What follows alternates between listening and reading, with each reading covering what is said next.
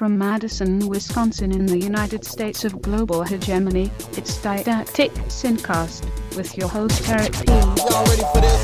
so powerful. Sound that not only pounds but cleans your ears. Few heart-stopping seconds of anxiety.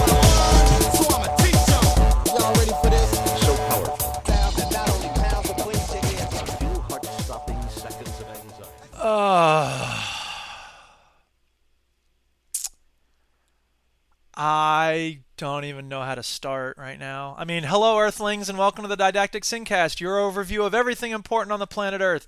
I am Eric S. Piotrowski. I am a writer and a teacher living in Wisconsin, USA.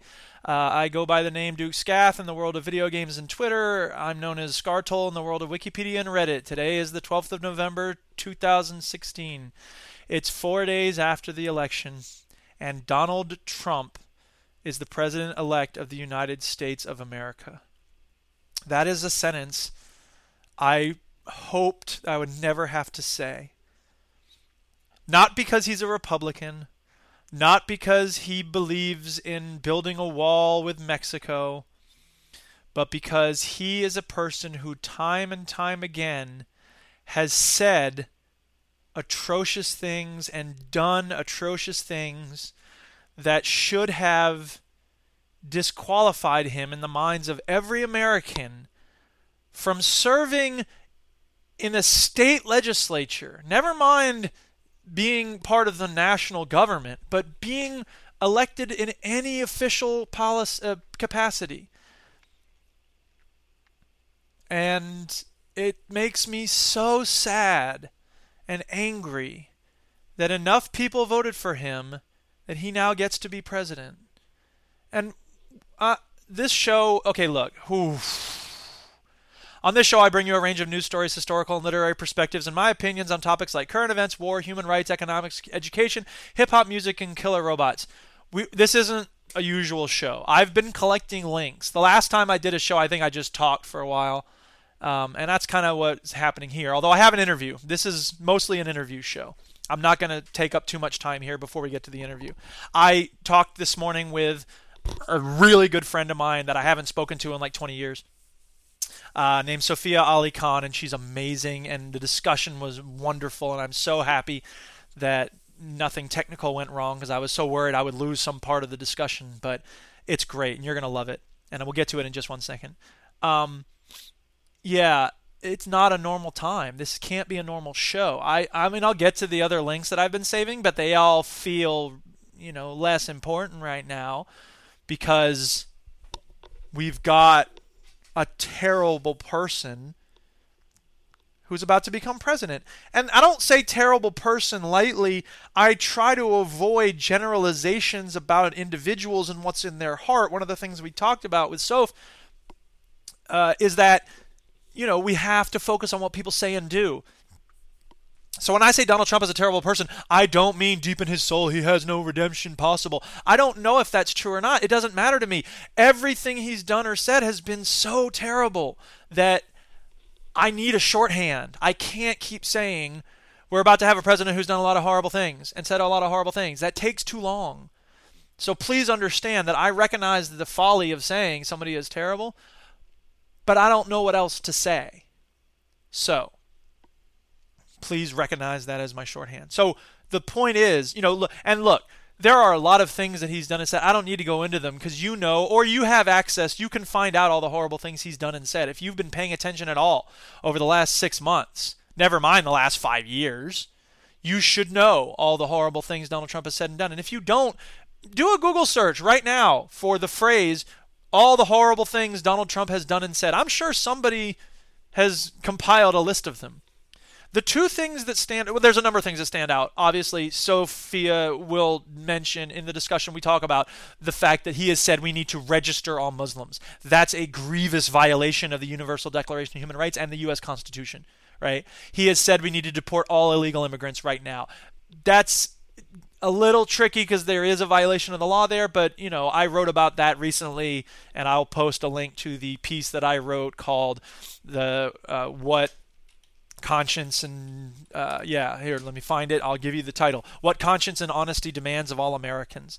Um, so you can read that piece that i wrote. And i talk about melania trump having worked in the united states without a work visa. So she was technically an illegal immigrant for a time and you know, whatever whatever. It, it, if we deport all the illegal immigrants right now families are going to be torn apart and that's just terrible. So whatever. Um, those are two big things going after lgbtq people going after uh, you know, not even the the vigilante attacks that have been happening, which deserve their own attention, but then there's two other things that that I think again should have disqualified him in the minds of every American from being president. Number 1, a woman has accused him of raping her when she was 13.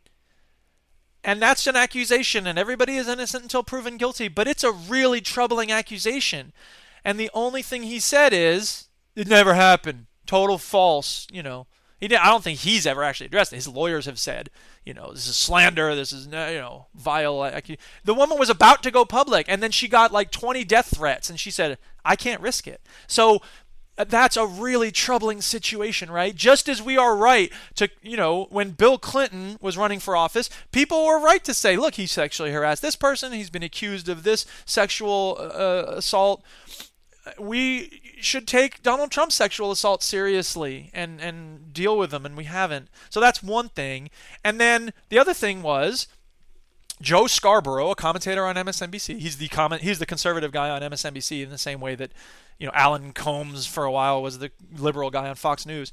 Anyway, Joe Scarborough tells the story about uh, national security advisors who he's spoken to who were in a meeting with Donald Trump, and they said that in the course of like a two hour meeting, Donald Trump asked three times if we have nuclear weapons, why can't we use them?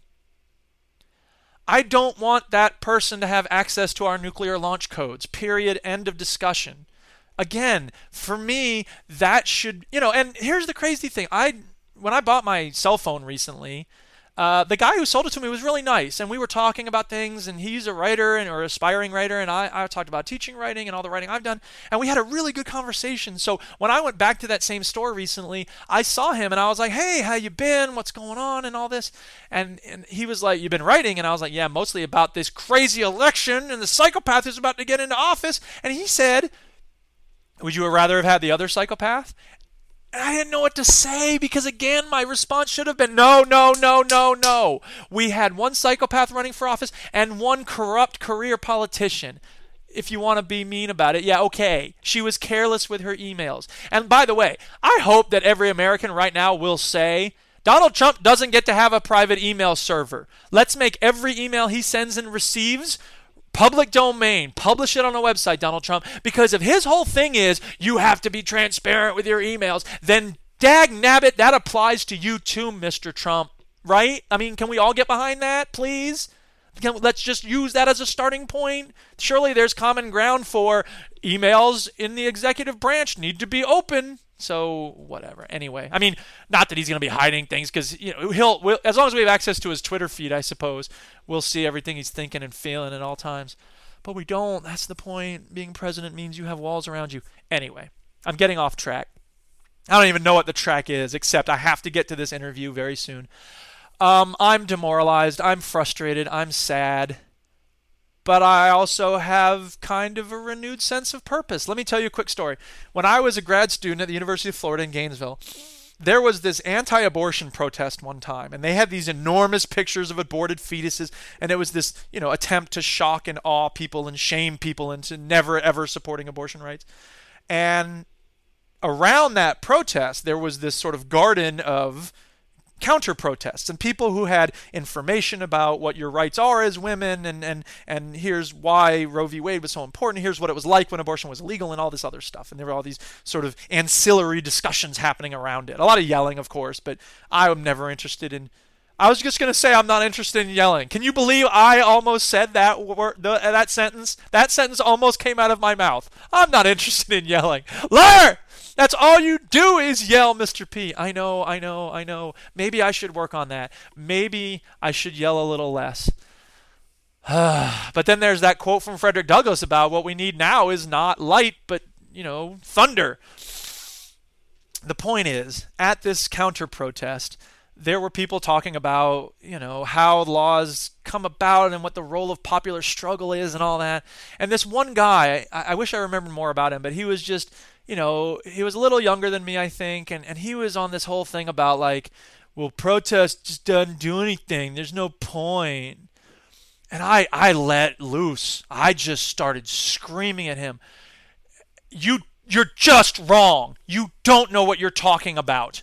And and this was right after I had come either right before no, was, I think it was after East Timor had had their vote for independence. And I I let loose and I just I was lecturing him at a very high volume about the the way in which popular struggle forced the U.S. government to confront the question of East Timor and forced the Indonesian government to consider the possibility of letting East Timor vote and had forced um, media to cover East Timor a little tiny bit and had forced uh, the United Nations to you know f- deal with East Timor a little more, and and eventually, of course, East Timor became independent. And and he was like, whatever, dude, and he he went away. And then I realized, okay, I don't need to yell at him anymore. But there were all these people standing around listening and looking at me. And I was like, I don't know what to do right now. Because I don't want to yell at people who might not be disagreeing with me and they might actually want to hear more of what I have to say. And I wasn't used to that. And I'm still not really used to being in that space where suddenly people are like, go on. Because usually people don't say to me, go on. They say to me, oh, I have a headache. Can you please not yell at me right now? so, you know, again, as always, the fact that people subscribe to this podcast is always just startling to me. Like, you voluntarily choose to listen to me just talking? Okay, thank you. I really appreciate that. I hope it's useful. But, but in that moment, I recognized, like, this is why I've been preparing for so many years to talk to people. Because eventually you will have someone who is willing to listen. And if you don't have something to say in that moment, you're lost. And I don't want you to be lost. You need to be ready to communicate in that moment. And the only other, so that's happening now. A, a lot of students are coming to me saying, like, what do we do? What do we do? And I come in, well, let's start with the Universal Declaration of Human Rights. Shall we? We can get to the U.S. Constitution in a moment. Um, so there's that. Uh, and I'm so humbled and honored and grateful that I have established myself as someone of some kind of credibility such that students and former students feel A, safe enough to come talk to me, and B, interested in what I have to say uh, with regard to all of the meshigas that is happening right now in the United States of America.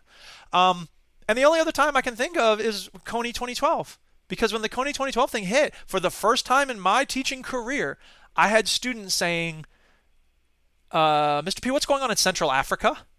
And I never forget the first student who came to me. I was like, What? What makes you ask? And she was like, "Well, Kony 2012," and I was like, "I've never heard of that." So I watched the video, and et cetera, et cetera, et cetera. It was it was one of those moments where like you know people started to pay attention to something outside their little bubble and that was so nice. And and hopefully this is another moment which for horrible horrible reasons it's causing some people to pay attention to something going on outside their bubble. And that's great. That's a good thing empirically the fact that they're looking outside the bubble. Um and then I should add that one time when I was doing a long-term sub job in Poynette, which is a community close to here, uh, we lost a student because of a car accident, and I mean, that was devastating because we all knew him. We had been laughing and having fun with him the day before, and then suddenly that chair is empty. And we were all just crying and sad and pained and and and you know I do 10 minutes of journal writing at the start of class every day and in Poynette especially for whatever reason it was hard to get kids to keep writing for the full 10 minutes but let me tell you something that day and when we when we found out that he was dead I didn't have to tell them to keep writing. And in fact, when the 10 minutes was up, I was like, okay, that's 10 minutes, people. They said, shut up. We want to keep writing. And I was like, yes, keep writing.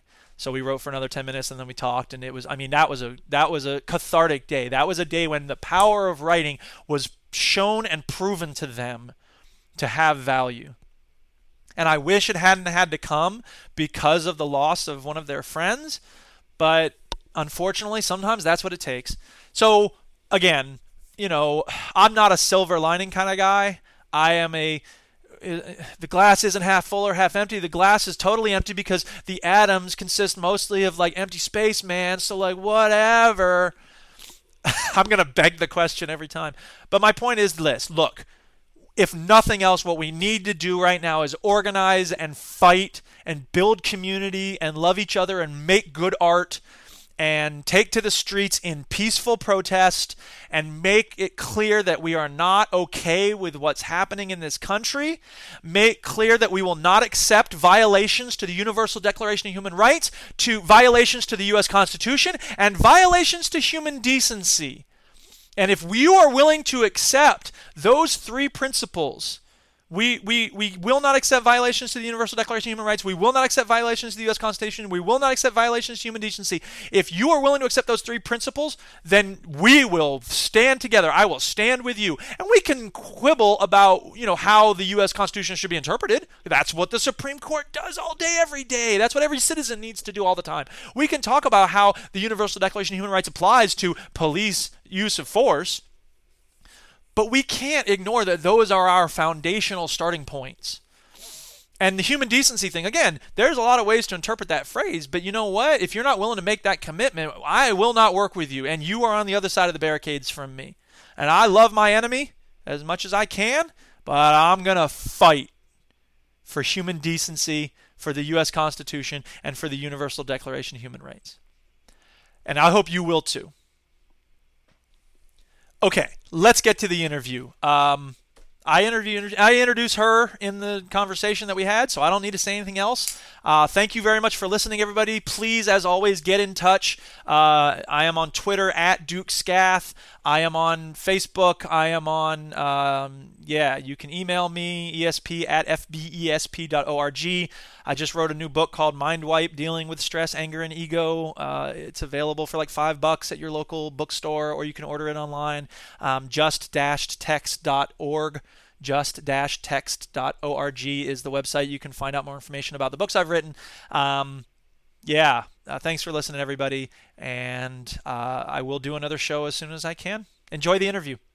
Friends, Romans, countrymen, lend me your ears. Stop repenting cause the end is near. But don't panic, you can't function if you live in fear. Pay attention, you gotta listen to hear. Wait. Hello, I am here with Sofia Ali Khan, who was a friend of mine back in the day at New College, and um, she's only become more awesome since then. Uh, we got to know each other through activist circles, and we'll talk about that in just a minute. Um, today, she is a public interest lawyer and writer. Uh, she's worked for an attorney for the Community Legal Services of Philadelphia, Prairie State Legal Services in Illinois, and the American Bar Association. She has practiced in the areas of welfare law, Medicaid access, immigrant access to public benefits, immigration, zoning and licensing, and language access under Title VI of the Civil Rights Act. She is a national leader in the area of developing institutional capacity for provision of language access. She developed and wrote the grant that funded the American Bar Association's Standards for Language Access in Courts.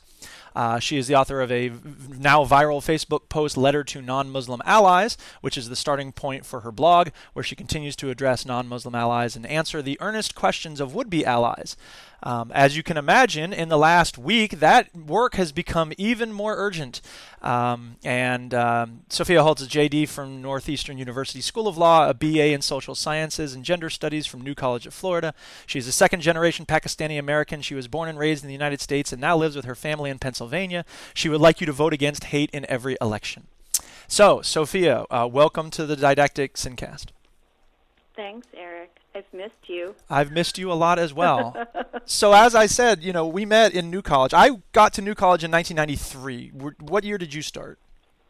Um, 92. You started 90. Okay, that's what I thought. You were a little ahead of me. So, um, yeah. What just, in just terms of activism? Because one of the things that I like to talk about in this show is like how activism has become part of my life and how I combine living as a human being with trying to do things to make life a little less atrocious and make the world better when possible.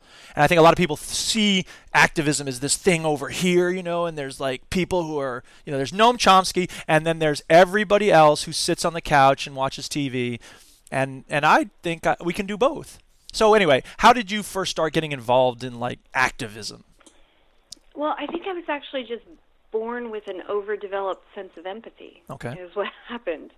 And uh, um, maybe that's not entirely true. I mean, I grew up in a really white, mostly working class area, and I was one of maybe three or four people of color in my school, and maybe I, I think besides my brother, I was the only Muslim Right. in the school district until about 11th grade. I think I met one other person in Yeah. 11th grade. But, you know, I think when you're I think when you feel marginalized or you feel like an outsider yourself, you sometimes develop the capacity to look around for other outsiders Right. and build alliances. And I think I think when you you're looking around in the margins, you see that there are there are particular reasons why people are placed in the margin Right. that have to do with institutionalized racism or sexism or um, you know discrimination against folks with disabilities. You f- find people for whom those things aren't just words; they're real lived experiences, and so you start to develop a little bit of heart around those real lived experiences of all your friends. And so I think that started really early for me, um, just as a as a human being. Um, seeing those things started early, and I think sort of the the prerequisite for activism isn't so much um, the willingness to turn off the television, although that helps, so much as just being able to see Right. other people's experiences. And you know, it's sort of like the ring around the bathtub. If you never have to clean the bathtub, you you can get away with not seeing the ring. Right. You know? Right. But but if you have to, if those are your friends, if those are your relatives, you see it. Right. Um, so, but my family was not a politically active family or an activist family. I'm from a family of first generation Pakistani immigrants who moved here specifically to avoid political volatility and sectarian violence. Well, they picked the wrong um, time. So, uh, yeah, but but they had they had 50 good years. Oh, sure, sure. And I, I imagine you know what they were experiencing in Pakistan was a- a sure sight different from what they had in the United States. Yeah, well, I mean, it's actually not not as different as one would imagine. Okay. Um, I think, I think this sort of, we can just jump right in here. I mean, Yeah. I think this sort of divisiveness in society is exactly is exactly what begins, um, what can begin if Right. if sort of unchecked. Um, a fracturing, a sort of volatility in society, and an invitation to violence in society that's that can be fairly destructive fairly quickly. Sure. Um, of course, our our nation's history is a lot lot longer and a lot different than Pakistan's history. But I think um, part of what's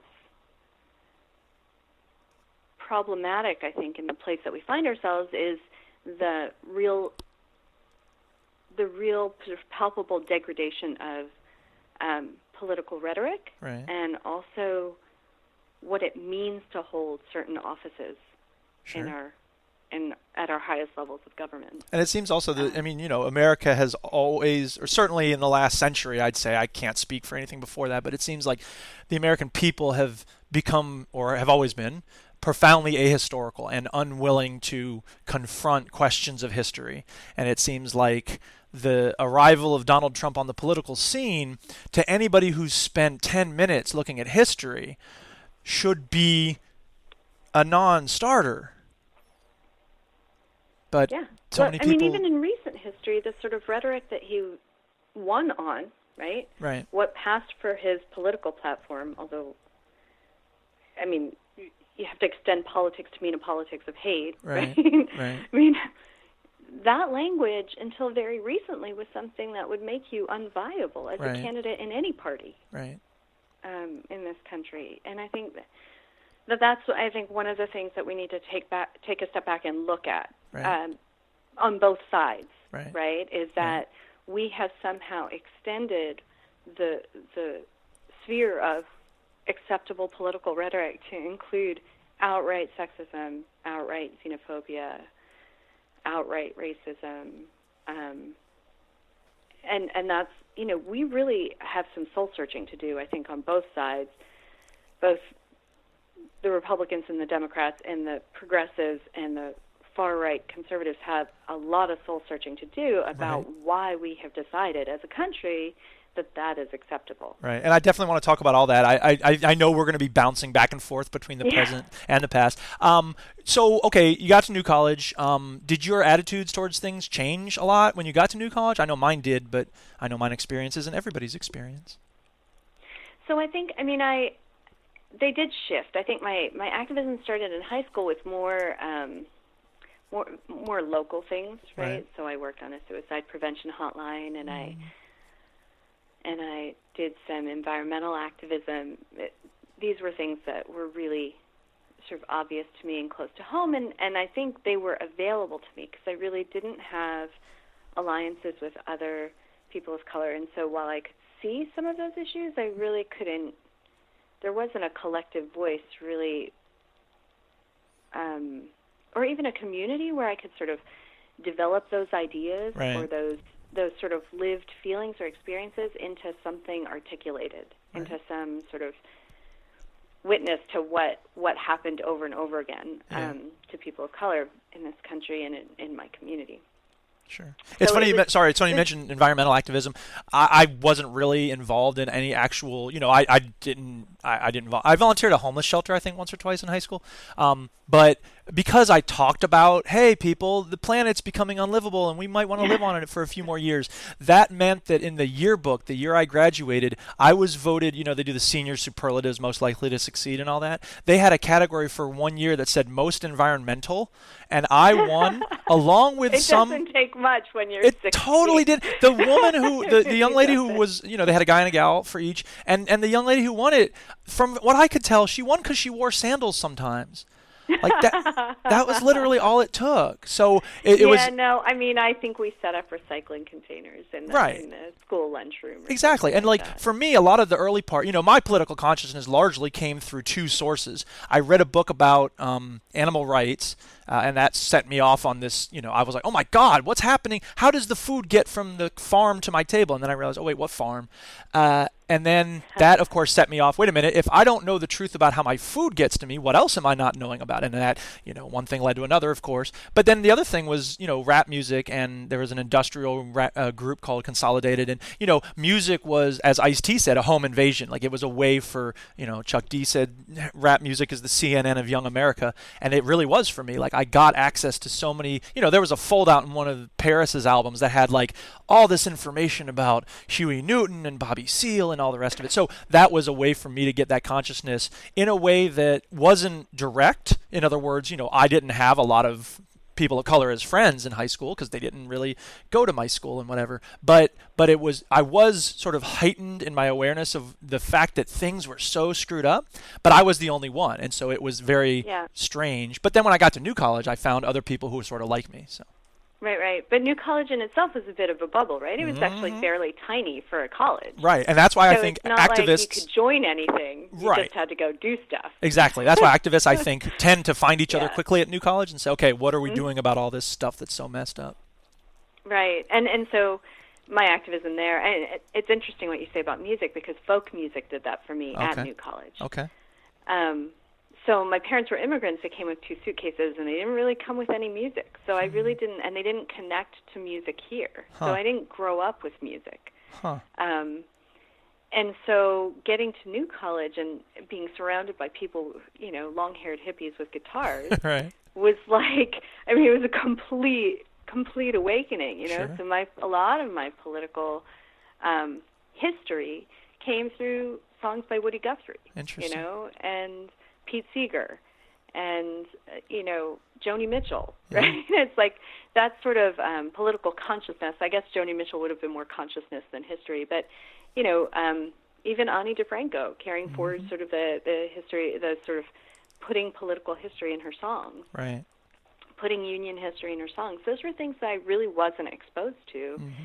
And frankly, most of our new college, you know, our new college peers were not exposed to. But through song, I mean, I learned a lot more from folk songs at New College than I did in the classroom. I'll tell Sure, you that sure. much. Yeah. um, about political history, anyway, because I Right. wasn't I wasn't a I found it really difficult to read political history for some reason. Yeah. Well, it's also dry and like separated from our lives. Right, right. This felt real. Right. Uh, Um, so, I mean, and then at New College, I mean, I think in some ways it's sort of phase two, this, this really limited activism that we did in, in high school, right? We were pretty sheltered. We were a pretty small campus. We weren't, I don't think, very well integrated with the community around us at all. No. Um, but I think addressing things that were right. I think I learned activism by dealing with things that were right in front of us, right? So we, I think, you and I both did the clothesline project. Oh yeah. I started that that clothesline project where we put up, you know, women who had experienced assault or violence. Sorry for those who don't know, listeners who aren't familiar. Just explain quickly what the Clothesline Project is. Sure. It's uh, so it's this. Um, it's a visual arts display of that's that's meant to educate and bring awareness to issues of violence against women. So the idea is the broader idea is that violence against women is generally private, right? It's Right. sexual violence. It happens in families. It happens in relationships. Um, or it happens in a sexual context that's that's privatized. Um, so so a lot of those stories don't ever make it out into the public space um, and and those stories generally stay private because a lot of a lot of sort of there are a lot of institutional barriers you know in terms of uh, police responsiveness, testing of rape kits, all kinds of there are all kinds of institutional barriers to both reporting and prosecuting violence against women, and so um, and so this stuff stays stays in women's private lives. And so the idea behind the Clothesline Project is that you take this um, this signifier of private life, of women's private life, the clothesline, and you turn it into a public art display. So women were, and men actually were invited to um, create, in this case, T-shirts uh, with some representation of the violence that they had experienced on it, and then that clothesline was strung in our case in the middle of in the middle of our uh, residential area of campus, right? So we had a bunch of palm trees. called And I should sorry. I should say just for the sake of those who haven't had the chance to visit New College, the the area is called Palm Court and it is a place of jubilance and energy and partying and conversation. But when the clothesline project went up, it was silent and there was a powerful impact that nothing else I think could have had. Yeah, I mean, I have to say, I think the clothesline project was probably my proudest moment at New Yeah. College. Yeah. I really, I felt like that sort of silent visual display stopped the conversation for long enough for people to listen Sure. in a way that I really, and that it's really actually interesting be having this conversation now because there's a lot of chatter right now, hmm and maybe there's a place for for visual protest and visual arts. I mean, I'm not talking about like the the graffiti that we're seeing, but Right. I, I'm talking about sort of thoughtful mm-hmm. visual protest, I think visual sort of arts protest. Right. It seems it seems to me that the Clothesline Project has the capacity. I mean, because in its essence, it's just sort of you know, in, in its basic formulation, one person telling their story without the the uh, attempt to say like, well, here's what I need the law to do, or here's what I need this to do. Here's what I need. I'm just here's how I'm feeling about all this. Here's how it's affected me. right, right. And there, Right. as a result, a viewer has the responsibility and the opportunity, if he or she seeks to access it, the the chance to say, you know, okay, could this be someone I know? Um, have I ever participated in something like this? Um, obviously, this happened to someone near me, and in what way can I help to make sure this sort of thing doesn't happen to other people? And I think that sort gives of powerful, reflective possibility, although it's probably minimal, you know, there's a good chance that if 100 people went through that project, that thought process I just described may have happened in 10 of them. Right, but I think I think there's actually I think 10 is better Oh, yeah. Is better than you get coming out of most political conversations where the, the participants are diametrically opposed Right. or don't see each other Right. going into the conversation, Right. right? Right. So what's really interesting to me about that is that what you're describing is the viewer not actually having to confront the speaker, Right. right? Right. So the person who's presenting, there's no confrontation there. There's no, there's no, um, nobody feels trapped by the discomfort of the situation. Nobody feels trapped by what the their response is supposed to be. Right. Social Not niceties knowing what their things like response is supposed to be, they get to sort of take the information in, in in a sort of um, in a limited way, Right. right? It's it, they're not going to be trapped there forever. They get to go at their own pace, and they get to incorporate that information on their own terms. So they get to reject what they want of it and take in what they can of it, without that having to directly affect another human being in that moment. And I think it's actually a really compassionate way to have conversations about difficult issues. So let me put sorry, let me put on my radical hat for a second now and say, yeah, but you know what? That scumbag male supremacist is gonna see the clothes on and just walk the other way, and we need a way to grab him by the shirt and say, hey, dude, I'm trying not to curse in this podcast. Uh, you need to deal with this, man. Yeah, so where do you think that gets us? I don't care where it gets us. He needs to feel the rage, and then maybe Right, he'll right, stay right. away from hurting women, or he'll get his junk cut off. Right. And and so you landed irredeemable. Right. you land at a place where where there the outrage, the rage, Right. um, and the denial are are just far too elevated. And justify his I mean, sense of impact, well right? it's a good thing i didn't go over there because look at how these people are interacting with me Right. right Right. right. Well, I'm never going to do that again. right right Right. but then the, so I'm, Um, I'm sorry again this i feel like it connects exactly to what's going on right now because so many people are so mad about the trump election and my whole thing is all you know as a teacher my whole thing is like look we can talk about anything you know let's talk about it if if you want to put a thesis forward i have an antithesis ready to go and we can find a synthesis but you know especially on like twitter and, and sometimes on facebook people seem to have the attitude that like well why should i be logical and rational when dealing with fascists Hey, you teach English, right? I do. Thesis, antithesis, synthesis.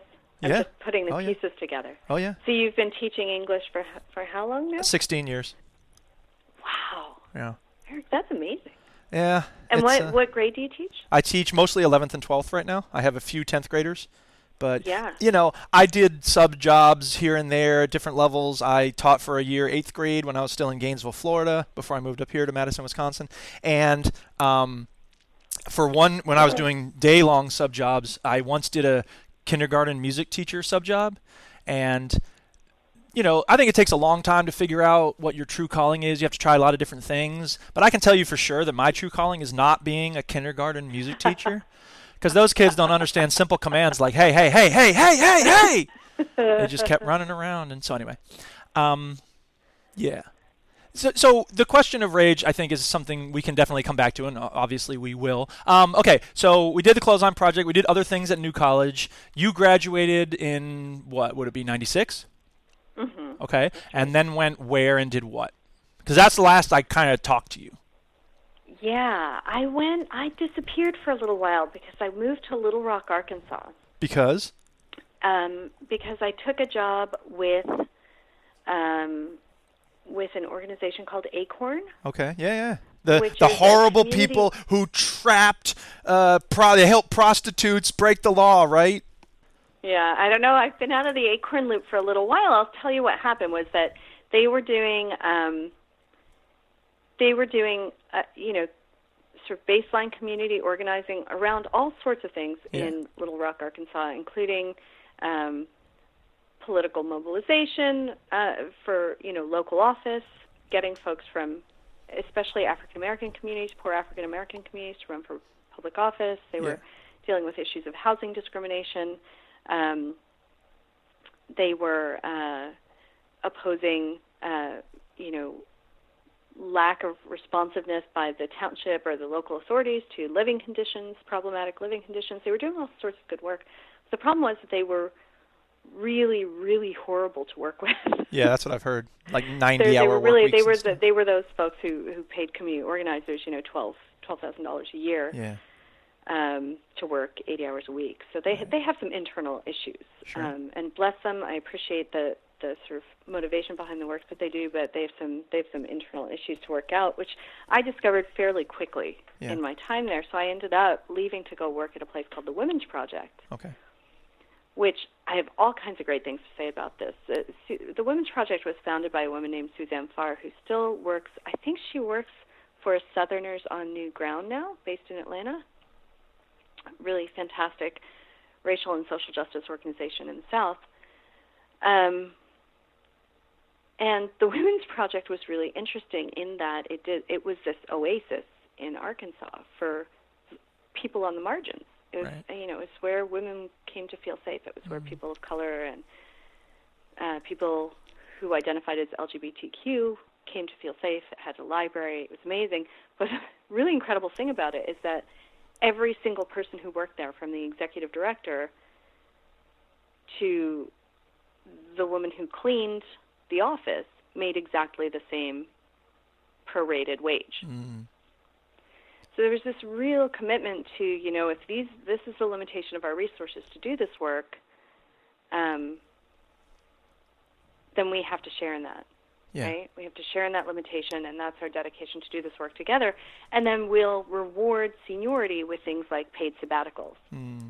You know, so six month paid sabbaticals. We'll pay you've with time. for so many years. Yeah. Right. So they'd pay you, they'd reward seniority and loyalty with with a certain amount of return loyalty, right? Yeah. Like we we trust that you will go and use this sabbatical to re-energize to come back and do this great work. Sure. Right. Um, it's really just a lesson, and, and it was a level of sort of respect and solidarity from much older female activists that I needed at that moment in my Right. life. It was it was a way of being seen as an activist. It's interesting that you say. I'm uh-huh. sorry to cut in, but you know, uh, the the thing you said about Acorn, I hear there. There's so many examples I've heard in the last 20 years of people, friends of mine, loved ones who have worked for organ, you know, political organizations uh-huh. and not been treated well as workers within those organizations. And it's led me to this mantra of like, we need a revolution on the way to the revolution. You know, Ralph Right. Nader once busted a union at his organization, and it just seems like that is the height of hypocrisy to say. Oh God, I I hate to keep dragging you back to what's going on today, but No, I have to please, you, that's gonna be the nature of this conversation. Exactly. That is exactly a revolution within the revolution. That is exactly what I feel like we need in American politics in this moment because Yeah. I feel like what I'm seeing in the chatter between just before the election and just after the election is this extreme normalization of Donald Trump in all of his xenophobic and racist glory as a legitimate political figure, Yeah. right? And I get that you need a peaceful transition of power, but when you normalize xenophobia and racism and sexism and misogyny, those things have consequences. So I'm I'm you know standing squarely in the position that we cannot normalize. We can't turn away from his behaviors. We can't. I've had Trump supporters and and Hillary supporters and Bernie supporters in the wake of the election all say to me, "Well, let's not be extreme. He might not actually turn out to be that bad. you know, that's not why I elected him. He's not really a racist." I've heard all of this over and over and over again Yeah. in a loop, and you know, I keep thinking of that Maya Angelou quote, you know, that you when somebody shows you who they are, believe them the first time. Right. I feel like, you know, as a parent and as a person of color, I don't have the luxury Mm-hmm. of pretending he didn't say and do those things. Because the first act might be to deport your family. Right. I mean, well, register us Right. or Oh, it'll start with registration, our mosque exactly. or Right. block block my kid's grandma from coming in or block us from coming in and out. Now, sorry. To I be fair, know. to be fair, it would probably not be surveillance of the mosque. It would be let's increase the surveillance of the mosque. Right. Well, I mean, we're outside of New York City, so, Right, so I right. don't know how much surveillance Oh, you gotta watch them everywhere, man. The resources are probably pretty limited, but yeah. but yeah, I mean, surve- they were talking about surveilling neighborhoods during the campaign. I think Right. that was uh, Ted Cruz Yeah, talking yeah. about that. But the political rhetoric has gotten to a place where those things are ex- seen as acceptable. There is Right. no big loud voice saying, "Hey, you know what? Those are due process violations, Yeah. civil rights violations, Yeah. constitutional violations, Universal Declaration of Human Rights violations. violations." Yeah. Yeah.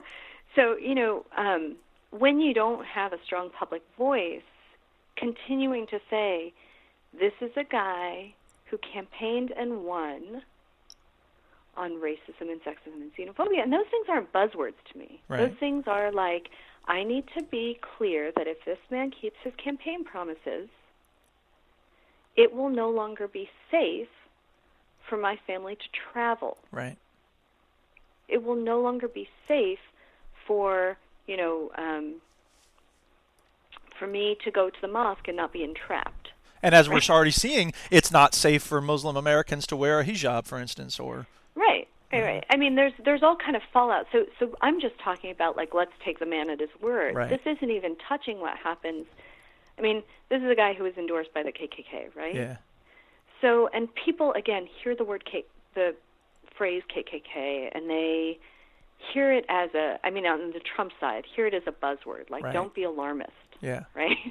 Don't be alarmist. But but we have to go back to real history. I mean, we have to be real about this. This is a hundred year old institution in American society that is known to have infiltrated and influenced police forces, mm-hmm. governors' offices, mm-hmm. local held local office, right, held you know been this these were the prison wardens, these were judges. These folks infiltrated and ran society at every official level at one time in this country. sure. And they're t- they're currently classified as a terrorist organization by the United States government. They are, yeah. Well, I, I know as a hate organization, certainly by many many NGOs that are. I could be wrong about that. Let me hate- look it up. Hate organizations. So you know, you look at this and you say, this guy ran with an endorsement from a terrorist slash hate organization, and he won. Right. So what does that mean about what does that mean about what's acceptable to Trump supporting Americans? right. What is what is the significance of that? What i- what is what is the hope that America will be Right. if that is the case? Sorry, Right. for the record, I um, I, I was wrong. The Klan is not designated as a terrorist organization in the United States. So. But certainly as a hate organization, Yeah. for one, by the Southern Poverty Law Center, really renowned and established uh, civil And- rights group. And by any measure, everything they've ever done qualifies as terrorism. So. Right, absolutely. I'm well, not shy about using terrorism using was that not the buzzword then that it is today. Right, Right. At the right. height of the Of the course. Klan. Yeah. So, but I think you're right, and and if you look at sort of what what the Klan has done historically, what they've done is they have done what we condemn so-called Muslim. They call themselves Muslim terrorists, right? Right. um, they violently oppose difference of opinion. They violently oppose difference of faith tradition. They uh, they violently oppose the assertion of rights by people who are, you know, identify differently, look differently, behave differently than themselves. It's a mirror reflection Right. of what what we're supposedly fighting in the in the international arena. And we just elected somebody supported by them to office to the And highest office. And who never said, "I don't want the endorsement of this terrible group of people. Get away from me." Yeah, no, I mean I think he sent out a tweet that got buried. Uh, at some point, you know, several several times he refused to to denounce them or to to separate himself from them or to um, to say I don't want that endorsement.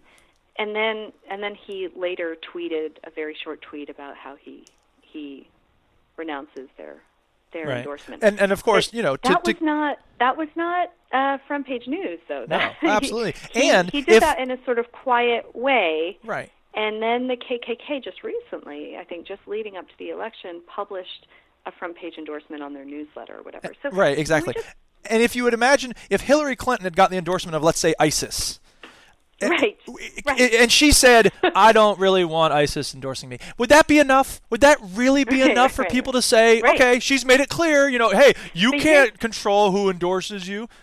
But here's the mentality that I have to that I that it, it's so blindingly obvious the mentality that's that's embedded in what we've seen happen, and that mentality is they may be terrorists, but there are terrorists. right, right, right. They're white terrorists. They're Right. Christian terrorists. yeah, right? They want me to be great. Yeah. right. me me a white person, right? Right. This is and that that mentality is devastating Sure. for America, Sure. right? Because it is the antithesis of the ideals that we s- rhetorically and hopefully really strive for. So right? let me. Let, no, I agree with you. And uh, here's one thing that I'll push back on, and I, I'm, I feel weird doing it, but I, I again, I always strive for you know the balance in my own head. So anyway, I think a lot of people who supported Trump are terrible. No, they're not. Uh, I mean, they are. Whatever. The basket of deplorables and whatever. whatever. People do what they do for a lot of reasons. I think that's an important Right, thing for us to say. And you know, whether it's people protesting against Trump or people who voted for him, people do what they do for a lot of reasons. Everybody has their own reasons, right? Yeah. And so I think a lot of people who voted for Trump did so because that phrase, "Let's make America great again," allowed them to yearn back to a time when their life was so different. They were children and they lived in maybe a you know government supported suburb in a tract house with a picket fence and all that, and there were none of these people of color around, and and and they weren't thinking, well, I want to just be around white people. Some of them were obviously, but maybe they were just thinking about you know the the comfort and safety and economic optimism that they had back then Uh, but then they don't think about the fact that that was built on the systematic discrimination against black people and other minorities and you know and so forth and so on and so in a way it feels like i mean i've always said uh, it feels to me like the election of trump is a failure of consciousness. And it's not I, I, there are a lot of trump supporters and we can argue about the fraction but let's say half of them said yes you know uh, these Mexicans are out of control. We got to get rid of them, or whatever it is. But I think the other half are simply being blind. They're living in that bubble. They don't realize how much that nostalgia for an age that never existed, as Jello Biafra once called it, that was built on the systematic persecution, death, and uh, you know what marginalization of people of color, and therefore when they yearn for it, they're yearning for something that a is fake and b was built on lies and violence. And I think a lot of them would tell you that they're not they're not they wouldn't take that next step. They're not about the violence, Right. right? They're not going to you know, they're not going to be out there burning crosses. Of course. Right? I see this a lot, this sort of I'm not a racist, right? Right. There's an objection to the word, to the label racist, Right. right? Because to them it's vitriolic, Right. right? It doesn't mean anything. It's a bad word like calling someone, you know, a dumbass. Yeah. Right. Sorry, I think I just cursed. It's okay. No, no, that's on the Um, acceptable range. So don't worry about it. But the thing And I can always think bleep it out if we do. I think we need to redefine the word racist for everyone. It's a real word and it's an adjective. And it's not an epithet. It describes you know, the fundamental belief that some people are better because of the color of their skin. Because of the lighter color of their skin, Right. right? Right. And and or their their um their uh the fact that they co- um that they meet certain other standards, right? That are that are non-racial but are ethnic. So, for example, um, they're Protestants. They're not Jewish. Right. They're not white people who've converted to Islam. Right. Right. So there are also cultural standards that are attached to that. Right, and and that and that the white. Sorry, as if, in case people don't realize who are listening, the concept of whiteness itself is fluid and dynamic. For a long time, when Italians and Irish people came to the United States, they were not white. Right. So so the original KKK had a real problem with Catholics, for example. You know, Catholics weren't white enough. Right. Um, so KKK opposition was also to Catholics who were often Irish and Italian. Right. So those folks weren't white enough. Which seems, you know, absurd. I think in the sort of socially constructed race politics of America today. Yeah. But it, it's sort of proof that we're talking about a socially fluid concept. Yeah, definitely. And I think the the point though is that people are very quick, even folks who voted for Trump are very quick to reject the label of racism. Yeah. They're very quick to say, "I'm not this bad thing, but I want to continue to support the doing of this bad thing." I will continue to support the doing of this bad thing, but Right. I am not this bad thing Right. Right. right? And I think we need to return to us to to the understanding that racism isn't an empty epithet; it's a description of something you're doing. Right, and that you know uh, one of the things that I posted right after the um, the election uh, was uh, a list of 10 things every American should do when a new president is elected. I'm not trying to make this specific to one candidate or another, one party or another. Um, but you know, one of the items on that list is to stay focused on what people say and do, because I think mm. as soon you know, Right. there's this great video, and I will mm-hmm. shout out my friend Colleen. You knew Colleen Butler, right? Yeah, yeah. Yeah, yeah. Does So- tremendous, I think, anti-racism work. Oh, she is. She continues to be just amazing activist. I we had brunch with her last week, and I just yeah, we had a great discussion, and I can't say enough good things about Colleen Butler. Um, so anyway, she once shared me this video, and I've shared it with billions of people since then. And it's this guy Jay Smooth who talks about, and I've talked about him on the podcast before. I may have even played excerpts from it, but you know he talks about, and this was from like 2008 or something, and it was you know look, yeah when some when we have to talk about racism, it's so tempting to say you know hey, I think you're racist. And that's, he says, that's not a bad move because you might be wrong. That's a bad move because you might be right. And the, of course, the problem then is that you immediately get into this, you know, abyss of, well, I've known this person all my life, and you're trying to say what's in their soul. And at the end, he says, if somebody steals my wallet, I'm not going to chase them down and try to find out if they believe deep down in their heart that they're a thief. I want my wallet back. So, Yeah. yeah. Right. Right. Exactly. So, um, there's a lot of things there, and we obviously are going to get back to them. But uh, I just want to shift back to the other timeline. It's kind of like you've read. Have you read Marge Piercy's Woman on the Edge of Time? Yeah. Yeah. So there's Long that whole thing. ago. Yeah, she's you know the the character, the main character is kind of shifting back and forth, kind of unbidden, kind of like Billy Pilgrim in Yeah. uh, Slaughterhouse Five, and that's kind of how I feel right now. But anyway, it's fine. We'll go with it. Um, so yeah, the um, so you you did the So I work left with New College. I spent a year or so in uh, in Arkansas working at the Women's Project on a Yeah. battered women's shelter, doing children's advocacy Mm-hmm. and some admin stuff. And I eventually left there to do. Um, but while I, I should mention that while I was with Acorn that whole summer, I petitioned for a campaign campaign finance um, reform initiative. nice. And so I was petitioning all over the state of Arkansas Right. in rural in the rural white south rural segregated south i should Yeah. say um, in walmart parking lots at festivals Huh. and and i have to say i'm really glad i had that experience because Mm-hmm. i have a picture in my head from living in arkansas of what that looks like you know what those communities look like i was i was petitioning so i was talking to people um, I wasn't getting, I wasn't petitioning for a candidate. I was Right. petitioning for for an initiative. So I had to talk to people. Um, and I was, by the way, really interestingly, I was immediately identifiable to peop- to white people as not from there. Right.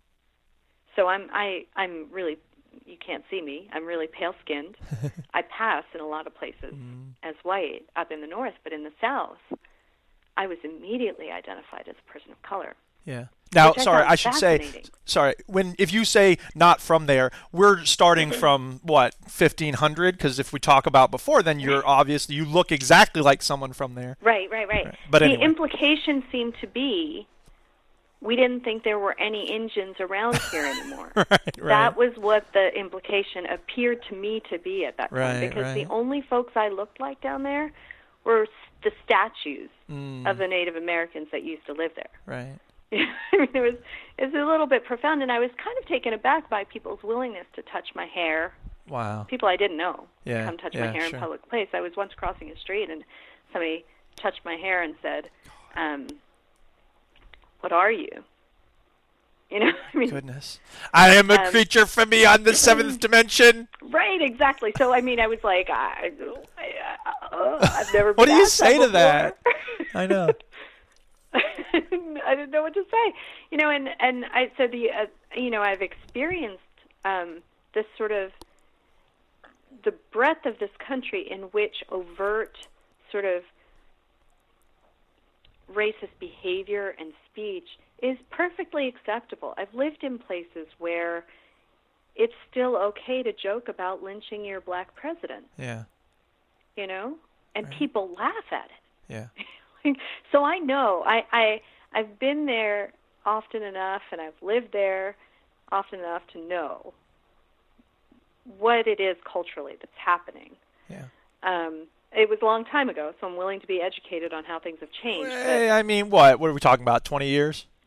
But, it's about but yeah, it's been about 20 years. Is 20 years a long time now? I know what you mean. I just, you know, the historian in me is like, really? around that. Yeah, no, I know. Sorry, go on. But then, so then I left Arkansas because it was actually really hard to be there. I'll bet. Psychically, it was See, really I, sorry again. I hate to interrupt, but you know, when people touching your hair, Phoebe Robinson is a great comedian who just put out a book called "No, You Can't Touch My Hair" and other things I have to keep saying.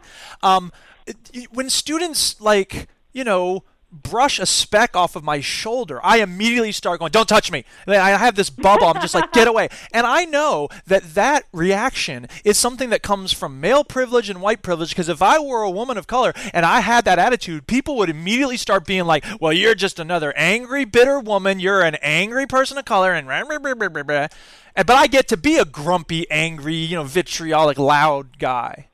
Yeah. Um, so I just Well- I, I would like to say I don't know how people of color deal with that because I would go nuts.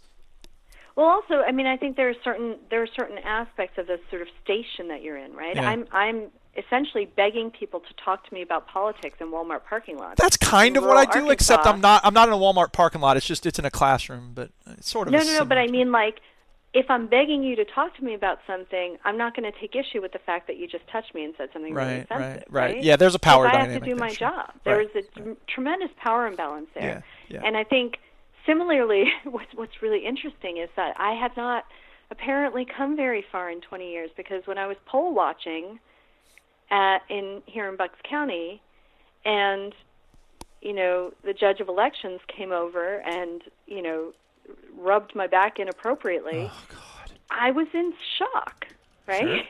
So I just so after the election, I wrote this thing about how I um, I posted this thing about my experiences in the polls and going into the polls. I was, um, you know, we went to a training for poll watchers, right? Yeah. So if you're an attorney, even if you're in retired status or you're a student, a law student, you can go and volunteer to be a poll observer for one of the candidates. Every candidate is legally entitled to, I think, two observers. Yeah. So I was observing, um, and there was a concern on the part of the Democrats that there would be, based on a lot of the, the sort of stuff Trump was saying in the campaign, that there would be um, active intimidation at the polls, Yeah. right? And Bucks County has swung marginally blue in recent years, Mhm. so it's a real battleground state. So I was preparing myself for like open carry truckfuls of, of you know big guys or whatever. Yeah. Um, and that didn't happen. And so there was a certain certain way in which I relaxed, and then a couple of things happened that day. You know, a Republican councilman came in, and by way of introduction, he shouldn't have been in the polling area anyway. But he, by way of introduction, he, he you know, looked over at the line and said, you know, sometimes I think Hitler had it right. Oh yeah. Right. I remember you wrote about that. And uh, you know, I mean, I again in total shock. I don't know why I'm still shocked by this stuff, but I was Wow. completely in shock. And I Yeah. thought to myself, you know, and then later, uh, you know, one of the Democratic poll volunteers said, "Don't worry, if anybody gets out of line, um, I'll tell them I'll throw them in a cell with a big black guy." Oh no, no, I'm not. I'm not trying to be racist. Right? Now, and I'm thinking to myself, and then then later I was talking to this old judge, previous judge of elections, came by to visit, see how things were going on, and we were having a conversation, and he, you know, starts sort of touching, rubbing my back in a way that was uncomfortable, and I thought to myself, you know, if these three things happened in the span of, I don't know, seven hours, Yeah. right? If folks, and these are folks who probably wouldn't say that they were being racist or sexist, Right. right? If this is what's happening inside the polling station, Yeah. then we don't need any trucks full of guys with big guns Sure. outside, Right. right? Because the guys who are running the show are still stuck in the 1950s. Yeah. And they're still telling themselves and the only thing we've accomplished with the civil rights movement apparently in their mind is that they've learned that, that they shouldn't be called racist or sexist because those are bad things to be Right. that those are bad words Yeah. but that they can continue to behave in the same way so long as they add the appellation oh i'm not trying to be racist Right. right Right. Because it's all about what you're you know- trying to do. It has nothing to do with what the actual effect of your actions are. right right It's just about your exactly. intentions, man. Exactly, because looking at the actual effect of my actions means I have to consider your experience Right. as valid, Right. as as valid as my experience Right. of this moment. Right. Right? And I'm not willing to do that. Right. So I'm going to both do the action and then I'm going to provide you the label and the way in which you should feel about this action. Yeah. Right? So I'm going to say this really racist thing about big black men, you know, and then I'm going to tell you how you should think about how you should take that. Right. I mean, it's it's really absurd. It's it's like it's like um really it's like having gone through the rabbit hole. Like It it's, it, it is. Alice and, and in it, Wonderland. right, right, right. And it reminds me It's of a a little. quote. It's what I think gaslighting is the right word for it. Yeah, yeah, yeah. Okay, sure. I'm going to do this, and then I'm going to, and then I'm going to provide a narrative for what I've just done that completely contradicts what I've just done. Yeah, right. Right? It, it actually that that description you just gave reminded me of a quote from Italo Calvino, and he says, um, "There are two ways to escape the suffering of the inferno in which we are all living every day. The first is easy for many people, uh, and many people accept it. Uh, accept the inferno and become a part of it, such that you can no longer see it. The second is risky and demands constant vigilance and, attention, uh, willingness to learn. Uh, seek and learn to recognize who and what in the midst of inferno is not inferno, and then help them endure, give them space.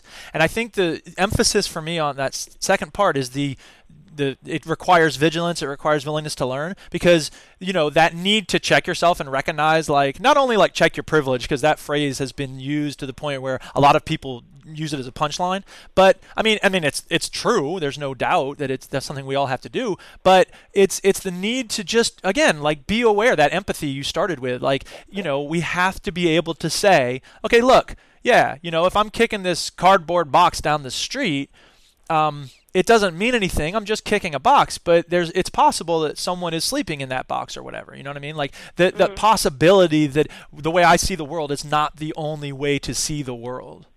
Right. Although I think one of the things that this election has taught us is that there is such a deep geographic and cultural divide between the the areas of this country that Yeah. have very divergent political and social viewpoints that many people for many people there will never be a moment of confrontation Yeah. with the other side Right, right, right. Sure. right? It's very, very easy, and I learned this living in Arkansas. I felt so far away. Now this is this is the internet was just starting to take off. I'm Yeah. aging myself here, but Right. we didn't have internet access in our home, in our apartment. It- So this was this was a time when if you lived in Arkansas, you were more or less disconnected from the rest of the country. Right.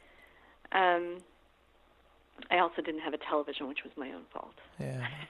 not a fan. So, but but I think that that we do as a country have to figure out how we're going to build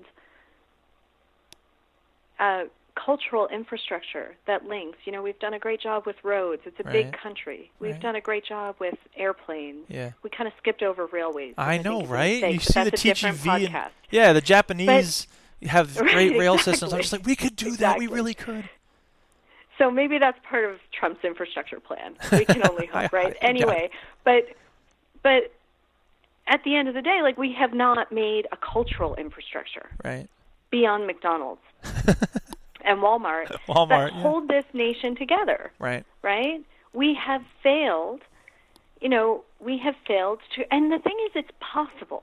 We Right. have a, a public ed- education system. Yeah. Yeah. We produce our textbooks more or less centrally. Yeah. now Right. we could incorporate cultural and i mean it's a little scary to talk about moral education in public schools because there's you know no religion in schools is this big sort of mantra mantra but the truth is that you don't need to introduce religion into schools to introduce a lesson plan in public decency Right. Right. and civic responsibility. Yeah. And I learned recently, you probably know a lot more about this than I do, but I learned recently that it was after the mass protests of the late 60s and the mid 60s that, um, and I guess early 70s as well, that civics, the, the subject, civics, in public schools got transformed into social studies, Right. Into a sort of less political, less know your rights, Sure. less less how to be a citizen Right. unit and into a sort of um, looser um, learn about um, culture and customs. It was mostly let's learn about World War II. That's that's a lot of what people study in social studies in high right, school. I right. think. So, so the thing is, what are we missing when that Right. unit stops being about how to be a citizen in your own country in Right. the present day? Right. Right? How to be an active citizen? What are the actual social issues that are relevant to your lives today? What happens when you take that out of public schools? Yeah. And it's and funny because we're seeing that. Yeah, yeah, yeah. And like I, uh, you know. I sponsor an Amnesty International group at my high school, and so like I'm always talking about being a global citizen and and then what the responsibility is as an American and whatever. Um, and it's it's a tightrope act, especially because in the English class, you know, I'm supposed to be talking about you know gerunds and and sentence structure and all that, and we do. But I'm also going to talk about what's going on in the world and what's important to you and what does it mean to be an American and all that. And so, I, as a result, sometimes I have students who complain about like, well, you're forcing your opinions on us, and I'm like, no, I'm asking you to tell me what you think, and then you don't, and then I tell you what I think. And if that's forcing my opinions on you, you don't understand the nature of dialectic. And I know they don't, but I'm trying to teach them about it. But it can be frustrating. So Yeah, no, but but I think that's that's actually it. Is that that's discretionary for you. yeah, You yeah, choose to bring that Right. into the classroom, Right. and you have educated yourself in that way. But I Yeah. think what what is kind of frightening is that it is actually possible, as a student in this country, to go to school for 16 years and never touch civics, yeah. Oh, sure, have no idea how Congress functions. right. You know, you might be able to name the three branches of of government, but you probably can't name the pr- vice president. Yeah, yeah, sure. you know and you certainly don't know anything about major social movements that have shaped your rights and responsibilities in this Right. country Right. and that's a real problem Oh, yeah. you know because then you are condemned to soundbite politics Mm-hmm. you know then you are extremely manipulable Yeah. Um. So okay. Sorry. Go ahead. And i think that's a real problem right because the, like one of the sound bites i hear over and over again is donald trump's not racist i voted for him because he's going to bring our jobs back Right. But if you look at Obama's record on jobs, it's astounding Yeah. what President Obama has done on jobs. Right. Especially considering where he started from. Yeah, well, no, I mean, forget where he started from. He reduced the long term jobless rate from 5% to just over 1%. Yeah. He reduced the jobless rate as a whole from 10% to 5%, which is sort of where we want it to be. Yeah, right? sure. That's considered very, very, very good Right. for folks who don't already know. The man has, has achieved record job growth with a consensus, consistency that we've never seen before Yeah. in recent history. Right. And so for folks to hear, I'm going to make jobs, I'm going to make the best jobs, and to not have any idea, you know, and simultaneously reject the legacy of President Obama, Right. you know, I mean, it's a it's a really deep lack of civic en- engagement. Sure. Um, yeah, and and to be honest, I think when I hear that, what I hear is, here's a man who for eight years has been, and I don't have a television, so and I know this, so I don't know how other folks don't know this, but for eight years he's been saying the same darn thing, which is the economy is changing, Yeah. automation is happening. Right. These are these are things that we don't have control over. Like the Mm-hmm. course of history goes in one direction Right. right? Automation is happening. Yeah. I can't stop it, and you can't stop it. So Right. get on the boat. Mm-hmm. You and know, let's let's see what we can do with right retrain. And Stephen Hawking said a very interesting thing in an online discussion recently because someone asked him like what about automation? What do we do about the fact that so many robots are doing the jobs that humans used to do? And he said well look we're going to have a lot of wealth created by these robots. The question is what happens with them. And one option is to say the people who own the robots get all that wealth. The other option is to say let's take all that wealth and make a you know big cake with it and then give everyone one slice of that cake. And Right. it's up to us to decide which path we want to take. And right now we're going toward the people who own the robots get all the wealth. And I've said on this show right. many times like that's not okay and we need to transition to that other path. Which is what was so inspirational about Bernie Sanders' Yes. candidacy, because I've never really heard a presidential candidate in my lifetime articulate a, a parallel to European economies and say, Right. look, European economies have gone down this path before. Yeah. And what they've decided is the, the slices of cake Right. you know scenario that you talked about. And as a result, they're able to pass laws limiting the work week to 25 hours a week. Imagine that. That's pretty darn great. It's wonderful. Right? Everybody should be on board with that. And it's funny because And when a- you say that to young people, and they you know, say, a real retirement system. We Right. keep belly aching about how Social Security is going away, Medicare is going away. They're too, the deductibles are too high. I get that. yeah, I get it. But there's a solution to that. There's incredible wealth in this country, but it's divided up all wrong. sure. You know. And and Um, the, the thing that galls me, of course, is yeah, I'm frustrated about economic conditions. I feel like I'm not, you know, my kids aren't going to have a better future than I am. The the economic system is so messed up. Let's elect a millionaire who pretends to be a billionaire because and he's hired illegal immigrants throughout his career. He's defrauded everyone he's ever worked with. He'll help me out. Mm-hmm. That's that's that uh, surface level thinking I just can't even follow.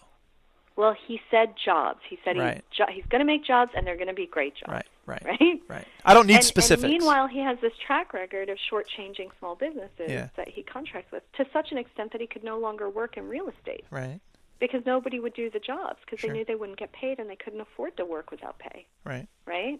So that's his actual track record, and I find it astonishing that working people in this country would look at that track record and say, "But he's going to pay me. Right, right, right. I'm going to be different." Yeah.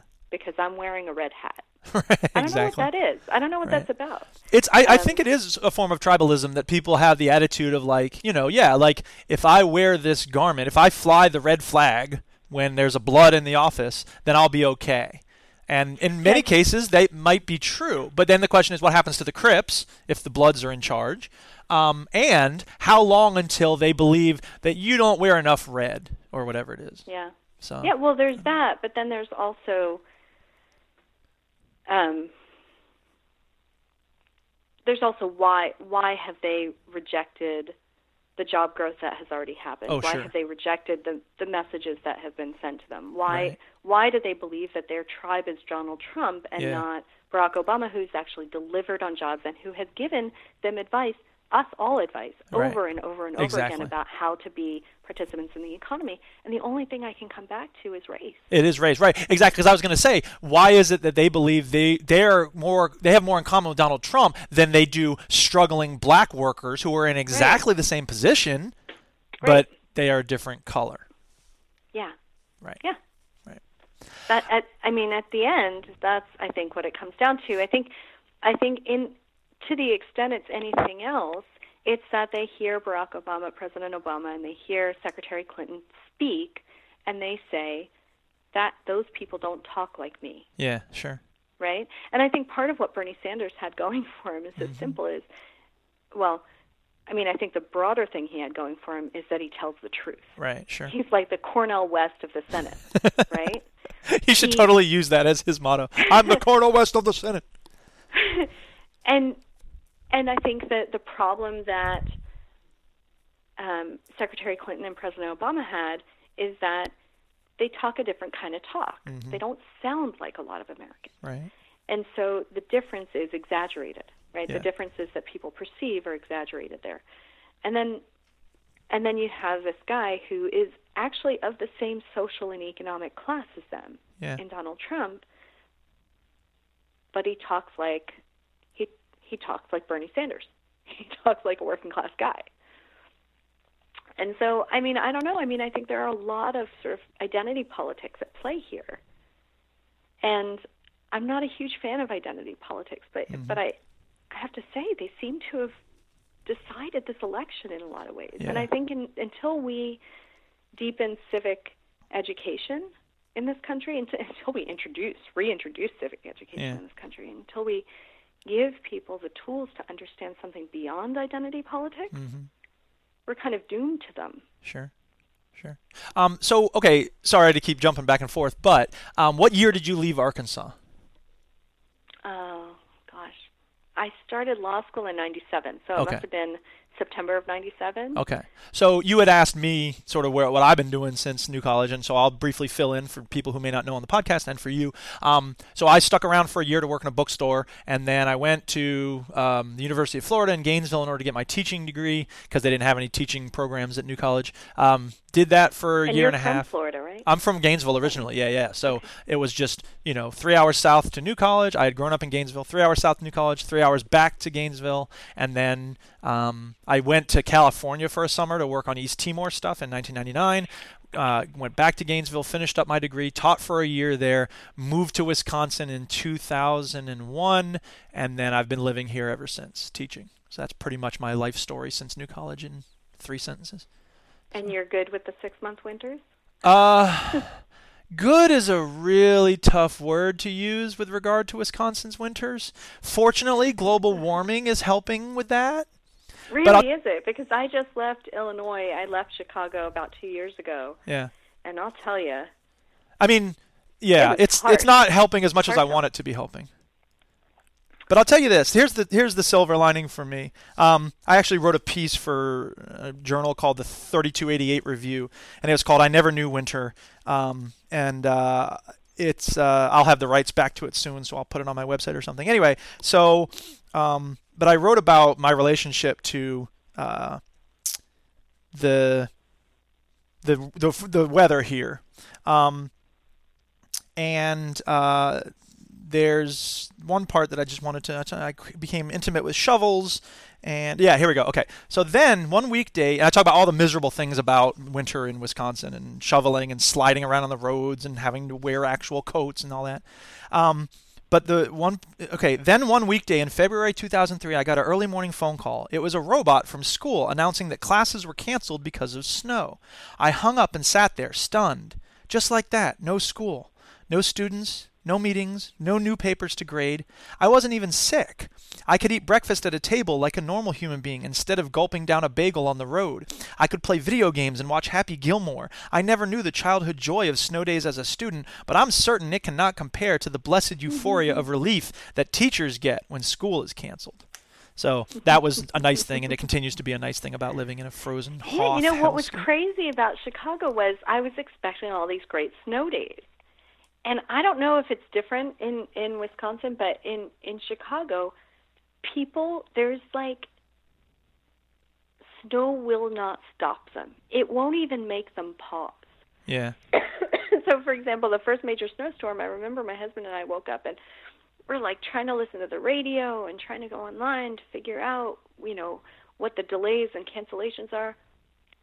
And it was radio silence. Yeah. It was as if not a flake had fallen. Right. It was business as usual. And it continued to be that way for all six years, six six years we lived there. Yeah, it was like, you know, it's like people people saw snow, even six feet of snow Yeah. it's really just a hiccup. And I, I mean, I just found it like those those are some brave people out in Chicagoland. Yeah. it was crazy. No so doubt. I so So after you leave so my Arkansas, timeline was Arkansas to Boston, where I went to Northeastern School of Law. Um, studied there for three years. Clerked for a Superior Court trial court judge. Mhm. Um, and for a year, and then got a job with Community Legal Services in Philadelphia as an attorney in their public benefits unit. So I did welfare rights work um, with a focus, eventually a focus on on healthcare, access to healthcare. Um, I ran a clinic for. There was a free medical clinic, um, and I uh, eventually started going out there to do a sort of uh, community-based practice to help folks get emergency medical assistance. Mm. Uh, and Pennsylvania was sort of odd in that although states are federally required to have an emergency medical assistance program that, that allows people to get insured who otherwise can't get regular medical insurance Mm-hmm. uh, for all kinds of reasons, immigration status. Um, it, there are all kinds. There's like a list of reasons why folks folks would not be able to get regular medical assistance. Right. They don't have a disability that, of of a certain length, or they don't, you know, they don't fall into a category like, you know, having breast cancer. There's special funding for that.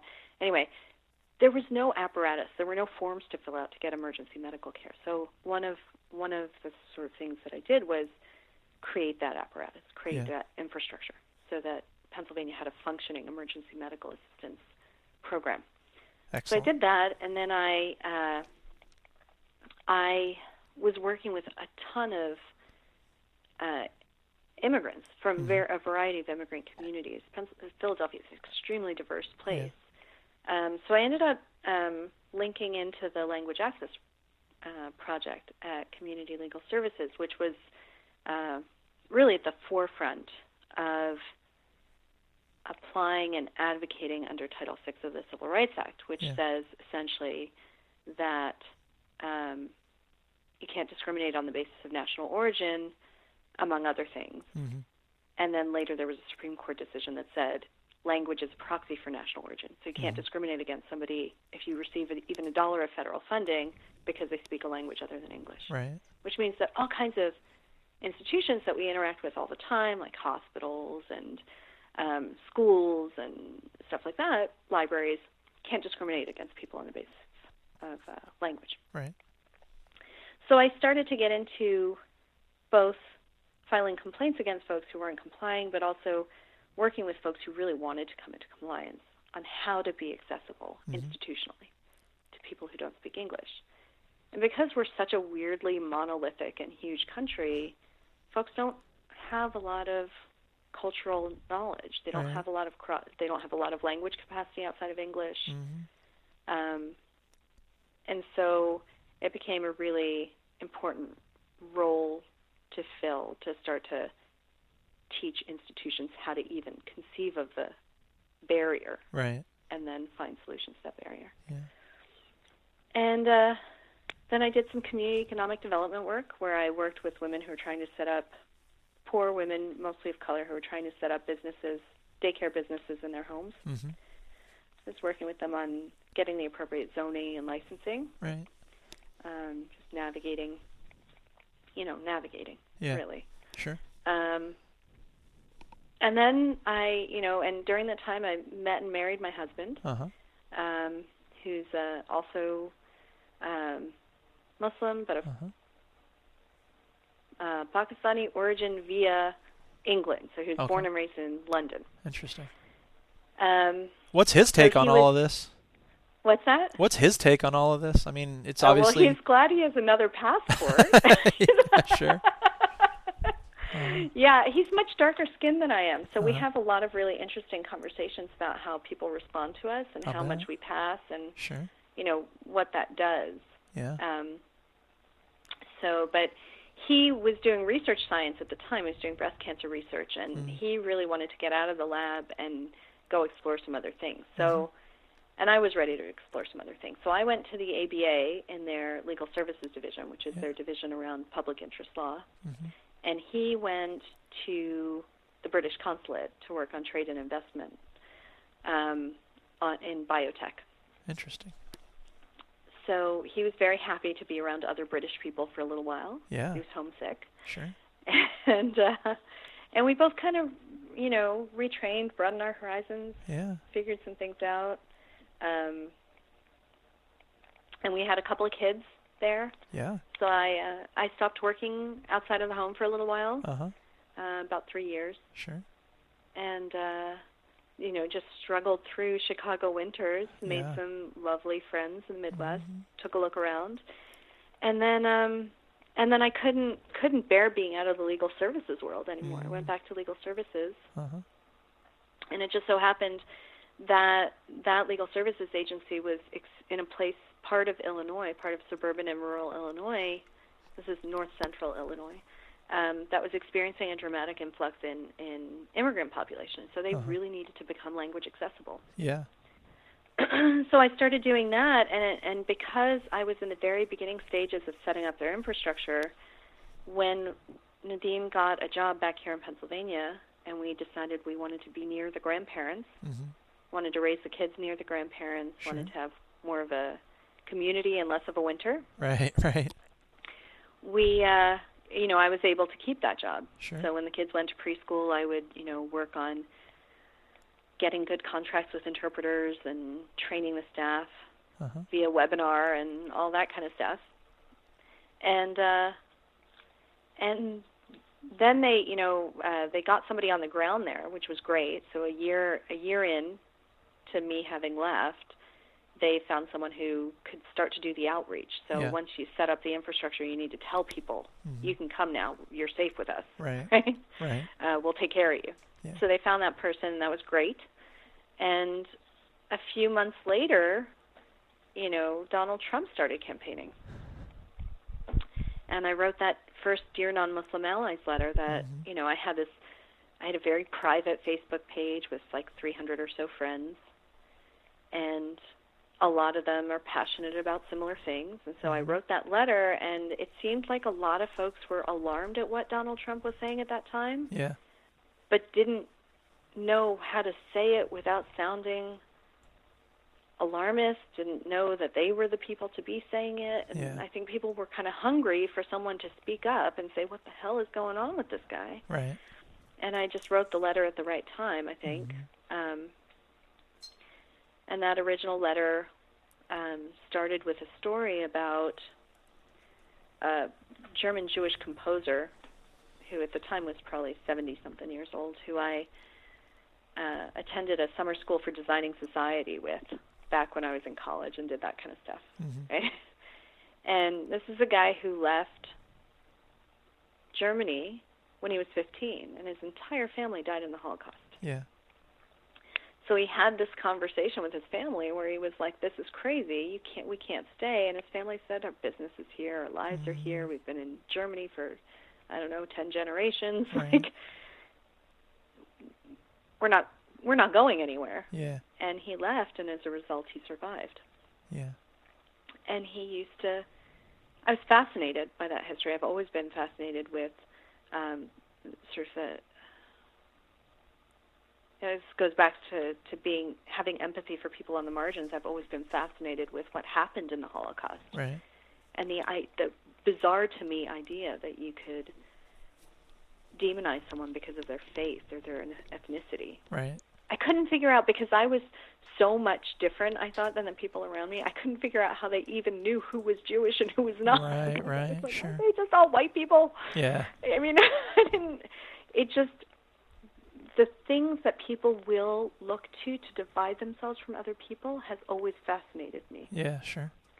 Um, the the lengths to which people will go to find someone that they're better than has always fascinated me. So we're about an hour in here, uh, a little more than that, and so I think it's probably time for us to get to the main thing that I wanted to talk about here.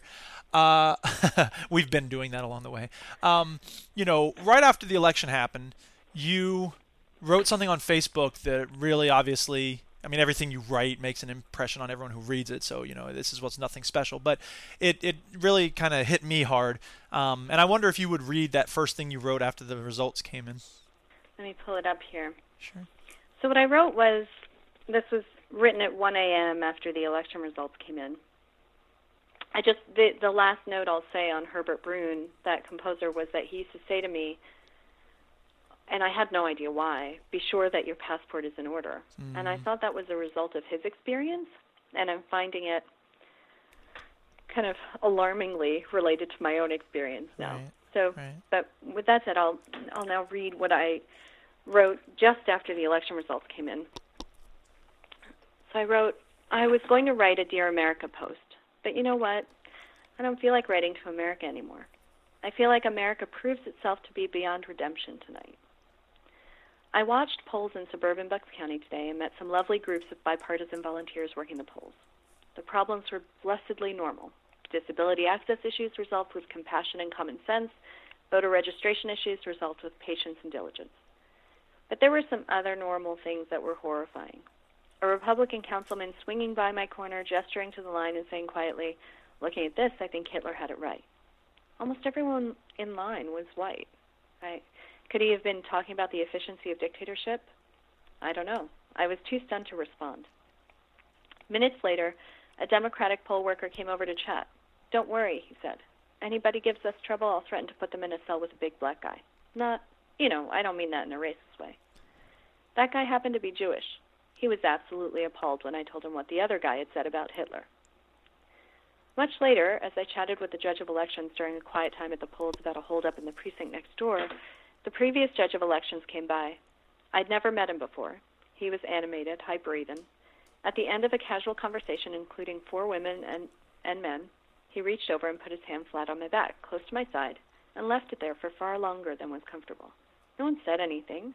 I was uncomfortable with the presumption he made in touching my body. It was too much to be okay, but not enough for me to call him out. I couldn't figure out why he would feel at all entitled to touch me that way. This was not the rural South. This was suburban, the suburban Northeast corridor between Philadelphia and New York.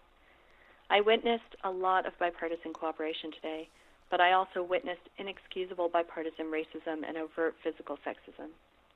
We've got deep problems in this country with race and gender indifference, and a complete lack of consensus on equality. In fact, as of tonight, we have convincing data that half of our country wants to make racism, sexism, and xenophobia the cornerstone of our society. I voted for Hillary Clinton today because I only seem white until you hear my name. I voted for her because my kids and husband don't pass. I voted for her for every time I've been talked over, taught less, assigned more, or touched, been, been touched inappropriately for being a woman. I voted because I want to believe that someone that someone who has taken so much crap, as much crap as she has, because of the body she was born in for the last 40 some years, must know how important it is that we end glass ceilings, unequal pay, police brutality, mass incarceration, and so many of the other structural inequities that hold some of us down while rewarding hate. I voted for Hillary Clinton and for Democrats all the way down the ballot because we need leadership at every level that would never talk the trash that I heard today. Somehow, despite the quiet moments of aggression, I allowed myself to get caught up in the much more public collegiality of the day. I allowed myself to believe that America was not ugly. I allowed myself to partake in the fiction stupidly arrogant Americans tell themselves about how we are morally superior because of our notions of justice and liberty. Tonight, America has demonstrated that it believes that patriotism is white and male, that it believes President Barack Obama to have been a trespasser in the office of president because of the color of his skin, and that it believes that a woman has no place in the White House. Instead, white America has decided that its every frustration can be aimed at a neighbor who looks differently, or loves differently, or prays differently. America has demonstrated that it has fallen away from the ideals that held the promise of greatness. It somehow forgot that greatness isn't guaranteed, that greatness is the striving to be better, to work harder, and to love more. As we say in hardship as well as in ease, Alhamdulillah, praise be to God who knows all that we do not know, or as some folks say, God is good all the time. May we be granted wisdom and guidance, and may we be blessed with protection from all that is hateful or ignorant or arrogant from within ourselves and outside of ourselves. May those of us who love find our way forward in love and in light and in tenderness. Peace to you all. Thank you. Um, yeah. So, I mean, there's so many things we can talk about there. The the thing that really um, hit a nerve, I think, with me was the question of, you know, you said, and I'm gonna probably get the wording wrong here. Uh, is America beyond redemption? Right. Yeah. Um, Cornel West starts his book Race Matters with the question of black nationalism. I don't know if he starts it, but it certainly is a big part of that book. And the question is, you know, he says that black nationalism poses a deep challenge to America. When people feel as though they cannot live in a society with other people, what does that say about that larger society, right? And I've long felt, you know, the first time I was exposed to like lesbian separatism at New College, I was, you know, at first sort of repulsed and like, oh my God, how can, what's wrong with you? You know, we're all American, we're all people and this and that. And then I started to realize, like, you know what? A, I can't tell that person how to feel about their treatment in society, and B, that's a mirror that the rest of society has to deal with and ask themselves how have we treated people to the point where they feel that way? And so the question that i have you know the question of america's redemption um, I, I don't know. I, I i want to believe that it's not. And and you know look i wouldn't be an educator if i didn't believe that i could go into that classroom every day and try to you know win against the abstract monsters of ignorance and apathy and the rest of it. But I know that I'm going to have a limited effect. And I wouldn't do environmental activism if I didn't believe that we could maybe keep the earth habitable. But I know it's not looking good. And so I wonder what you see as the the realistic limits of hope. Hmm. That's an interesting way to frame it. So re- redemption is to compensate for the flaws of, right? I know you're an English teacher, so so you're going to want to define terms, right? Sure. So to to compensate for the faults of. Right. So what are the faults, right? The faults right now we have, you know, we've elected someone who's openly racist, xenophobic, hateful to large large groups of, I mean, including you know, misogynistic. So Yeah. more than 50% of the country. Sure. Right. That's a pretty huge fault. Oh yeah. And so I think that you cannot compensate for a fault by ignoring it. Oh yeah. That's that's sort of the premise that I'll start with. So I think hope lies in telling the truth. And I'm going to just just openly say that I steal that from Cornel West very proudly. Yeah. You have to be a truth teller. It doesn't help when Hillary, when Secretary Clinton, sorry, says um, we need to approach President-elect Donald Trump with an open mind. That we owe him an open mind. Right. I don't owe an open mind to someone who laughed about killing Muslims with bullets dipped in pig's blood. Well, it's, uh, sorry. I, That again, I lacks hate. credibility. Right. I, I, I mean, and again, like I- I'm not, I'm not going to defend Donald Trump. Certainly. Right, I, right, I- right. No, I'm not, and I'm not. The, No, I the know, I know, emphasis I know. isn't towards you, but no, I of course. But but I so think the the- thing I would say, sorry, the thing I would say there is, is there a difference between having an open mind towards someone and saying like I'm going to hold you accountable? Like I'm not going to be naive about how I talk to you. No, you know, I mean, I think I think that Donald Trump has put himself in a unique position, right? Yeah. This is not a difference in in degree. Right. He's not somewhere different on a poli- on an acceptable political spectrum. Right. Okay, he's a difference in kind, Yeah. Okay. And I don't think that we can dumb it down and say that that's negligible or that was just rhetoric. Sure. This is a guy who settled a lawsuit for racial discrimination in 1972. Yeah. Okay, 73 maybe, early 70s. So again, I'll go back to that Maya Angelou qu- quote. This man has shown us who he is, Yeah. at least who he may potentially be comfortable being. Right. And he's been very vociferous about it. He hasn't Yeah. been shy about it. Right. He's been clear. He's doubled down. He's said these things time and time again. If we fail to at least take him at his word, Right. if we fail to hear what he is saying, Yeah. if we follow President Obama's direction and Secretary Clinton's direction to see that he succeeds, well, then I think we have only ourselves to blame mm. When he succeeds on all that his platform was, Right. all that he said his platform was. Yeah. And I'm not saying that we need to be in the streets. I'm not saying, you know, I'm I'm from Pakistan a generation ago. Okay, Yeah. chaos kills as many people as maliciousness. Mm-hmm. I'm not looking for civil disarray here. Right. Okay, I'm not an. I'm actually not an anarchist. But you also recognize, believe and I, government. I know that you know that uh, peaceful protest is obviously not the same as anarchy, and there's nothing wrong with getting out in the streets right. and protesting right. peacefully. Absolutely. Now that I think is true, and I actually think that there is no shame in using every legal every legal means of protest mm-hmm. in our power to ensure that we are not committed for the next four years to a leader who wants who everyone wants us to believe can uphold the ideals of our nation and the Constitution while he campaigned on just the opposite right. right? I think that's disingenuous. And I think part of the redemption of this country comes from having leaders who are willing to tell the truth, who are willing mm-hmm. to say, look, a peaceful transition of, of power is good for all of us. Right. But in order to have that, in order to guarantee that, Donald Trump, President elect Trump, you take some responsibility for recanting, Yes. right? Right. You have to. Yeah. If you want this office, mm-hmm. you lost the popular vote. Sure. The least you need to do to gain the confidence of this nation is to recant what you said, Yeah. what you campaigned on. And if your followers have a problem with that, then we have a really big problem in our country, and, and we need to pursue every legal means of making sure that you never take office in January. Sure. That's that's what I think. Um, and you know, I I'm willing to have that conversation about whether that's reasonable, but that's where I am right Mm-hmm. Yeah, now. sure. That's what it would at require. this point in my personal experience, I'm a parent, so I Mm-hmm. do not have the luxury of just simply dis- disregarding what he has campaigned on. Mm. I have to have an emergency plan. Yeah.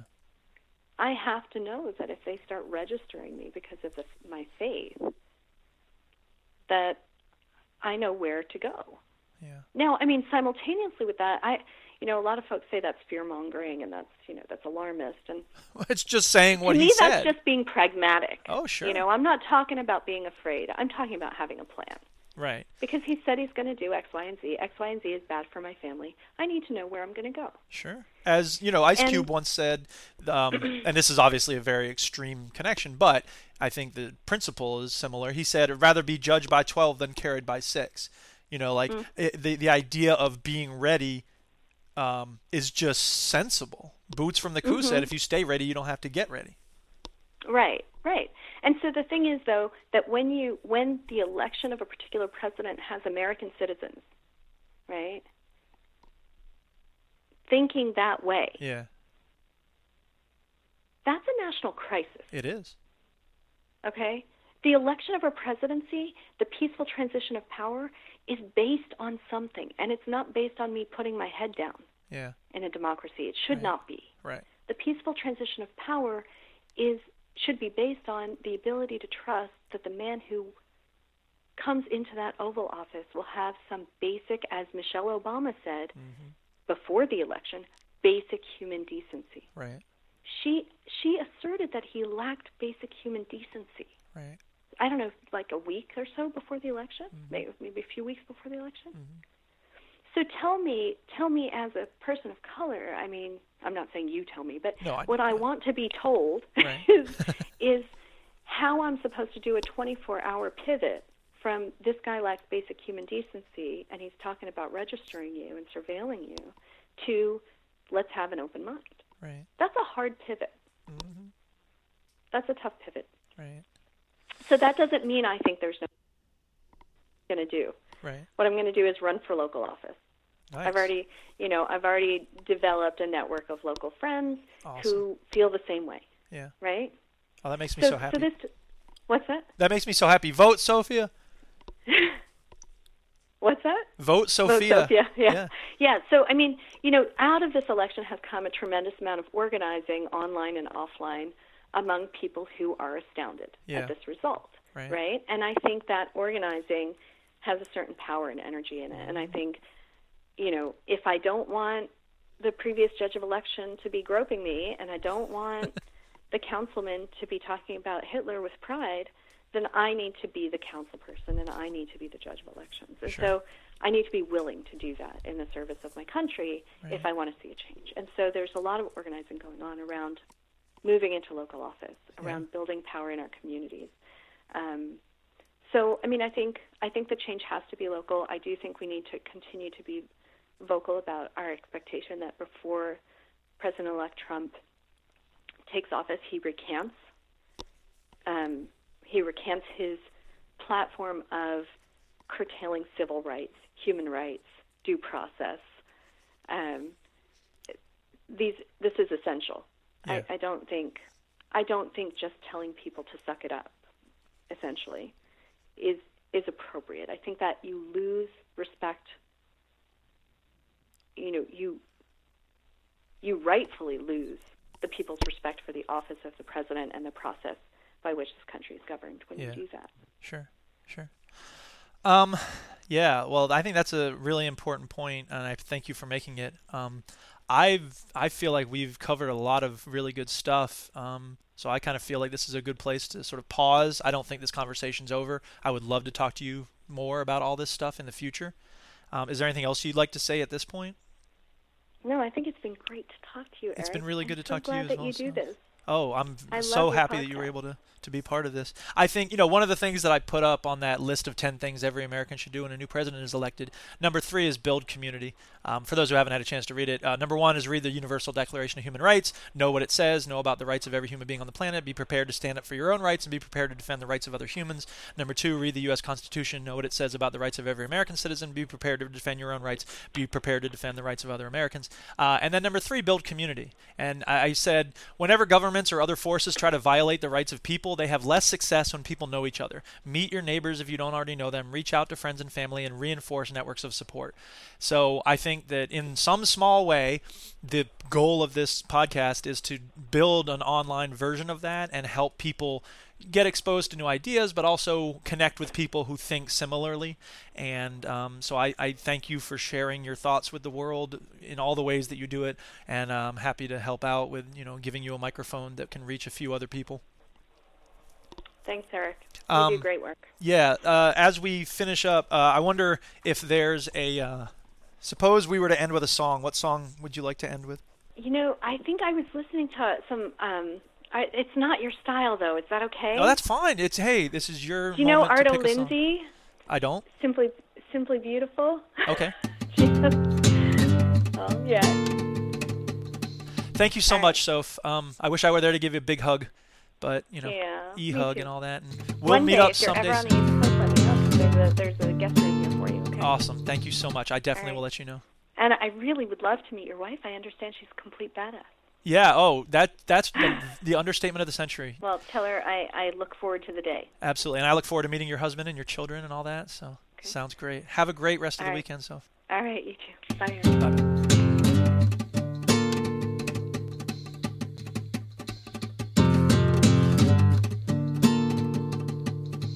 I do love your lack of all expression. Find it not at all distressing. Refreshment.